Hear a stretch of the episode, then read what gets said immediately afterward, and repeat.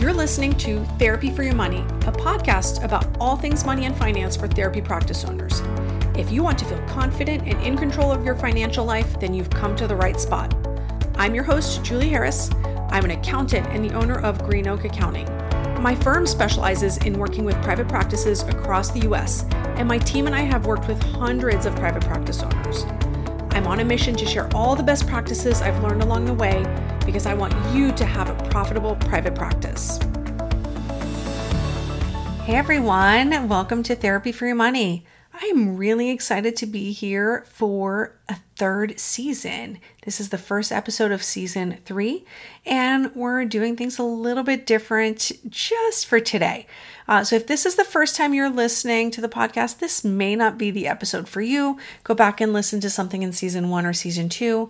Uh, but today we're getting a little bit personal, and I'm going to answer some of the questions that I get asked often. So, here we go. I often get asked, why Green Oak Accounting works with therapists specifically. And I'll be the first to admit it initially started as an accident. We had several therapist clients, mostly by referral. And what my team and I started noticing is that there were trends between the things that therapists who were successful financially were doing. And there were also trends when we looked at the practices that were really struggling as well. So we thought, okay, there's something going on here. Let's take a closer look. Um, and so, as we really dove in, we realized there's a specific structure that the financially successful th- uh, practices have. And by just sharing that information with the people who are struggling, we can really help them turn things around. So, we're not taking clients from one client to give them to another, right? Nothing, nothing at all like that. We're just uh, sharing information about how to set up compensation, what ratios actually should be, and that can truly turn around a practice. So once we realized we had kind of cracked the code, um, what it, what works and what doesn't in private practice, that's when we really decided to hone in. One of the other reasons, though, is that all of our therapist clients were really kind, caring, and receptive to the information that we were giving them. Uh, they really wanted to understand what was going on in the business, and that was really validating both for myself and for, for my team. Uh, we realized there's so much that we can actually help with. We can really make a, a big difference, but we're also getting a, a lot of positive feedback uh, from our clients, which, if you're working with like a restaurant industry or construction industry client, often you're really not getting that kind of feedback. Um, and my love language is words of affirmation. So getting that that feedback of yes, this is helpful. Yes, this is great information. This is making a big difference in my life and in my practice. Like that is something that goes a long a long way for me. I sometimes get asked also why I started uh, the firm, why I started Green Oak Accounting. Uh, and so I think my superpower in life is seeing the story through the numbers in a business. Um, it's something that I really love to do and that comes easily to me. But over the years, I've realized that it is really not common. And then while that's a really cool skill, it's not exactly something that is quantifiable and that you can put on a resume. That that doesn't uh, sound useful to a lot of people, but I think it's really useful in exactly what we do. Um, also, I am a mom of three kids, and so I uh, slowed down in my career in the really early years of my kids because I was mostly the support parent. My husband is also a business owner, um, and we live in the Northern Virginia area. And so back then, he was commuting into the city five days a week, and someone had to be around for all the little things that come up for kids, right? The doctor's appointments and the the Mother's Day tea and the volunteer projects, all of that stuff. I didn't want to miss all of that, but I really also wanted to work and I wasn't I just wasn't finding the flexibility that I needed as a mom.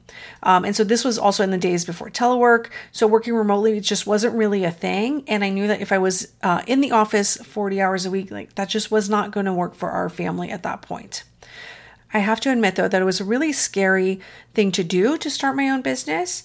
Uh, my mother was a serial entrepreneur. She loved the part of a business where it's just getting started. She loved the getting off, uh, getting a business off the ground part.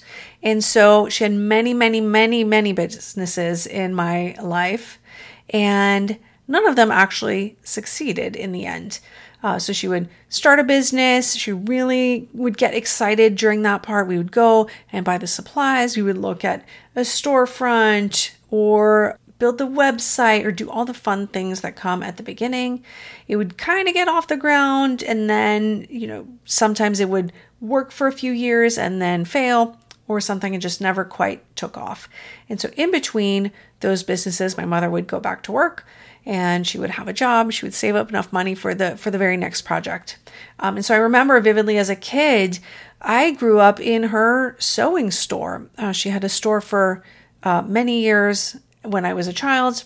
And I remember walking through that store. I would touch every bolt of fabric. I would just feel all of them under my fingers. I would look at all the patterns. Um, and I just loved that store. But just because you love a business doesn't mean that it will succeed. And so for me, starting my own business was quite a scary endeavor. But I think because of the experiences that, that my mother had, it's no surprise that I became an accountant. I wanted to figure out why exactly is this not is this not working? Um, and that's one of the many reasons that I love the profit first system is because it really does ha- it really is a great framework for a business to build in some profit so that it basically has no choice but to be successful. This next question is one that sometimes gets asked by my team members, but I think it's important uh, for clients to know as well. And that is what is important to me? Basically, what are the values of the business? Um, in accounting is really not a diverse field. If you look at most accounting firm websites and you go to the About Us page, it's usually a bunch of old white men. Sorry, guys. Uh, but the industry in general is not very woman friendly especially with the long hours and tax season. It's also not very LGBTQ friendly at all. There's also not a lot of diversity when it comes to race in the accounting field. And so I wanted an, to build an accounting firm where people can be their true selves. Like, I am a mom, that is my number one job, and I love being a mom. And so I want the flexibility to go to the things that are important to me. Uh, but I want people to be their true selves in the sense that I want us to have a diverse team. And we do have a really diverse team compared to any kind of traditional accounting firm. Um, and that's really important to me. So we are um, a diverse team, we are a safe space, but that also means that we become a safe space for our clients as well. I tend to hire people who have the heart of a teacher. That is one of the things that we look for. And while we're always trying to guide our clients uh, in the right direction, we never judge them. So that is one of our values as well, that we will always provide guidance uh, and we try to never be dismissive of a client. Uh, so, but this is a no judgment zone where we take the client where they are today and we try to move forward in the best way possible. But because I'm a mom, I'm also really excited and proud to offer jobs that are full time, that are flexible, um, and that pay well to other parents and caregivers. And that's parents of all genders, whether that's a caregiver to a parent with needs or maybe a special needs uh, animal, right? There's a lot of different ways that people can, can be caregivers, but uh, in our society right now, typically that ends up being a really rough job, maybe as a contractor with no benefits and really low pay. Um, and that's that's not. I wanted to create something different.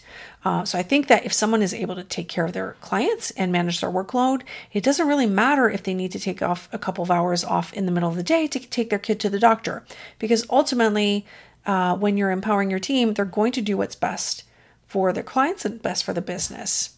All right, my next question is why am I writing profit first? There's already a profit first. Why do we need another one?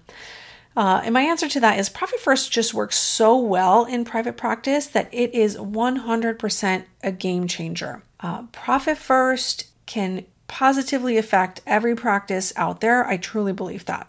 Um, that being said, we've adapted the original method to work better for our clients. One of the complaints that we uh, heard often about the original Profit First is it's great and I kind of get how the system all works, but how exactly does it apply to private practice. I can't quite tell what my allocations are supposed to be, how I'm supposed to implement it.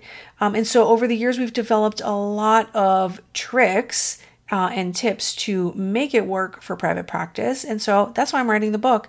It is completely rewritten from scratch, and we're sharing everything that I know about uh, Profit First for private practice. One of the reasons I'm also writing it is that I realize I probably can never hire enough people to to help all therapists implement profit first.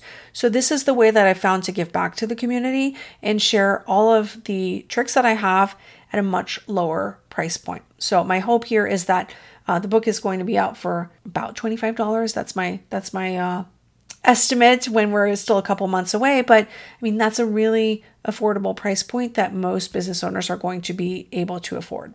All right, my last question today is why is your business named Green Oak? Is there a story there? And there is. This one is an easy one. Um, so, my maiden name is Chenevert. It's a French Canadian name, and it actually means green oak tree in French. Um, so Chenevert. And I loved, loved, loved my name. I was happy to take my husband's name when I got married, um, but I still like my name. So, so the name Green Oak Accounting is simply a nod to my maiden name. That's all. All right, this episode felt very vulnerable for me. Um, I hope you enjoyed it. And if you have any questions for me for a future episode, feel free to go on our website, therapyforyourmoney.com, and send us your question. Take care, everyone. If you're looking for accounting help, head over to therapyforyourmoney.com slash accounting to find information about my accounting firm and all of our specialized services just for private practice owners. If you enjoyed today's episode, we'd love for you to give us a five star rating on iTunes. Just head over to iTunes, click on ratings and reviews, and give us a quick shout out. We really appreciate it.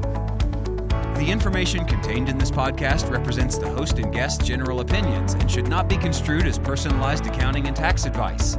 Listeners should consider all facts and circumstances before applying this information and seek appropriate advice from an accountant, financial planner, lawyer, or other professional.